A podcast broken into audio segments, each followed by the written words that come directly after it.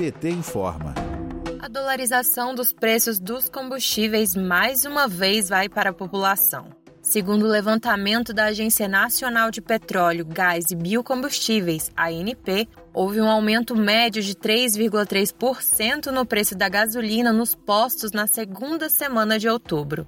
Dessa forma, o valor médio varia de R$ 6,32 até R$ 7,49 por litro. O preço do botijão de gás também teve alta, subiu 1,8% esta semana, superando 100 reais do preço médio nacional. O etanol também subiu. Em uma semana, o preço médio do litro nos postos subiu quase 1%, passando dos R$ 4,77.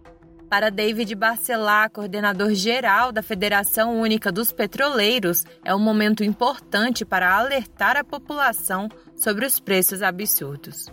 O preço de paridade de importação é que faz os preços aumentarem aqui no nosso Brasil. Não é o ICMS, conforme diz o Bolsonaro, conforme diz o presidente da Petrobras e o presidente da Câmara dos Deputados e Deputadas.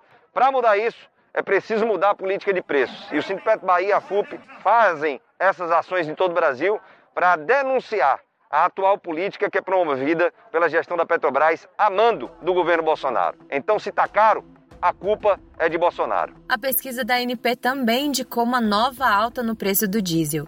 No ano, a Petrobras já aumentou o preço em 50% em suas refinarias.